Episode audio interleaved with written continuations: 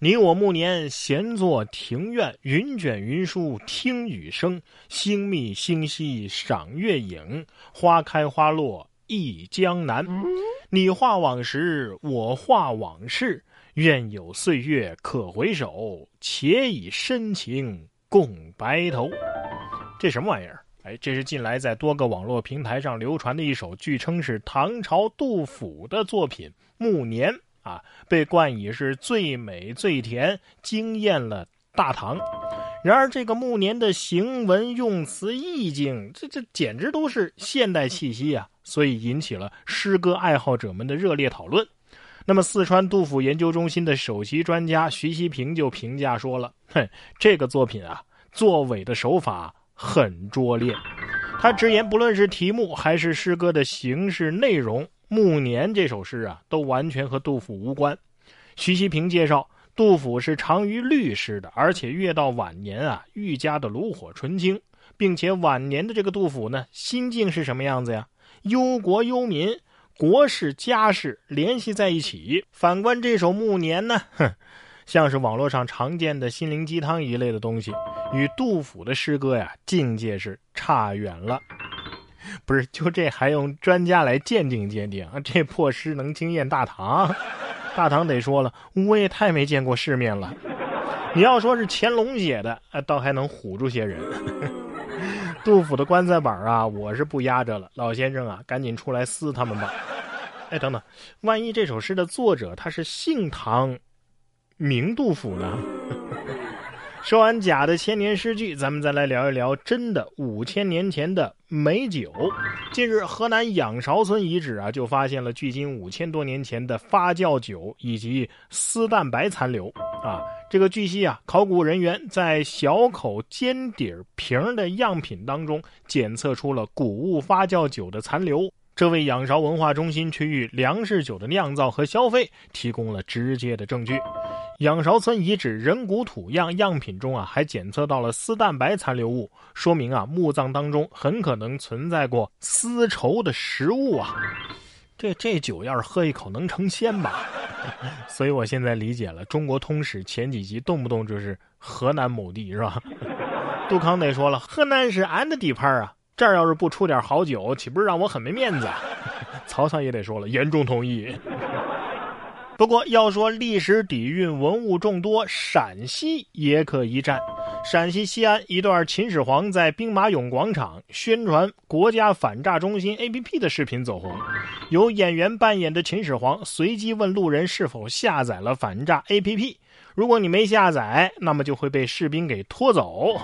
视频的策划者说呀，希望利用秦始皇这个 IP 以及地域文化和诙谐幽默的方式传递正能量。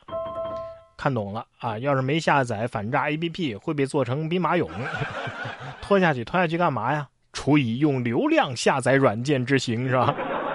秦始皇得说了，你要是不下这个 APP，万一哪天我让你给我打钱，可怎么办呢？不过，甭管是历史文化还是现代发明啊，咱们国家的一些东西呢，总有人给盯着，动不动就说是他们的。近日，韩国诚信女子大学有位教授在社交媒体上发文，说中国的服装啊抄袭了《鱿鱼游戏》里的服装，并且配上了演员吴京身穿中国衣服和《鱿鱼游戏》中的主角李正宰的对比照。呃，这教授说了。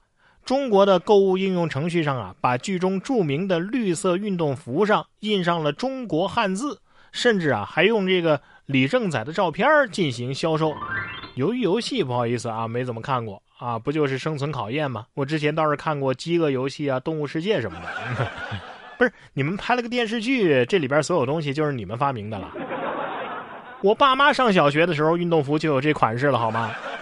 不过，下面这个新闻的剧情啊，倒是有点像科幻片里的剧情。说美国陆军特种作战航空司令部发言人叫杰夫·斯林克少校向军方媒体证实，两名美军在加利福尼亚州莫哈韦沙漠的机场内遭遇了一名忍者的袭击，并且受了伤。这名身穿忍者服饰的陌生人呢，先是持刀袭击了一名美军士兵，然后又用石头砸伤了另一名士兵的头。当地警方表示，他们已经逮捕了嫌疑人，是现年三十五岁的吉诺里维拉啊。不过他的作案动机呀尚不明确。我是反复确认才认定这条新闻不是某电影或者是电子游戏的剧情简介。特种部队被忍者打了，然后忍者被警察抓了，特种部队被袭击要报警，所以到底从哪个点开始笑呢？本以为忍者呀是用手里剑、苦吹屎等等这些方式啊袭击特种部队，没想到忍者就是用刀砍加石头砸呀。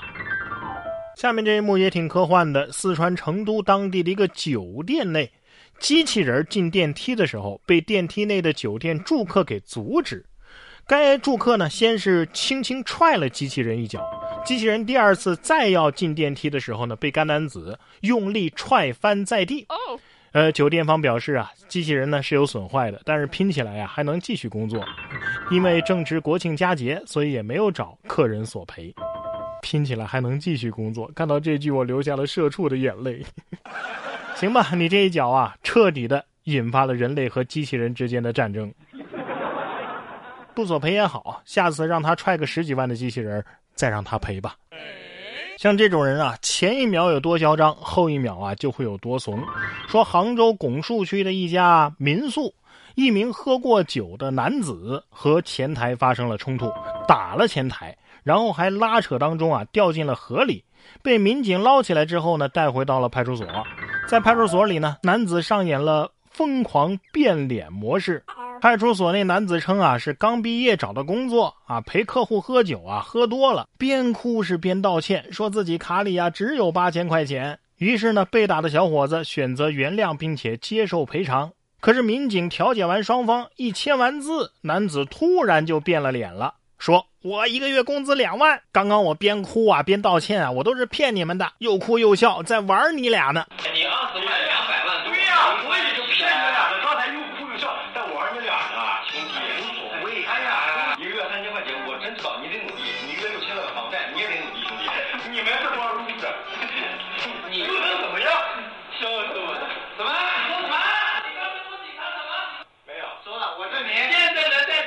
最终，男子因为殴打他人被行政拘留四天的时间。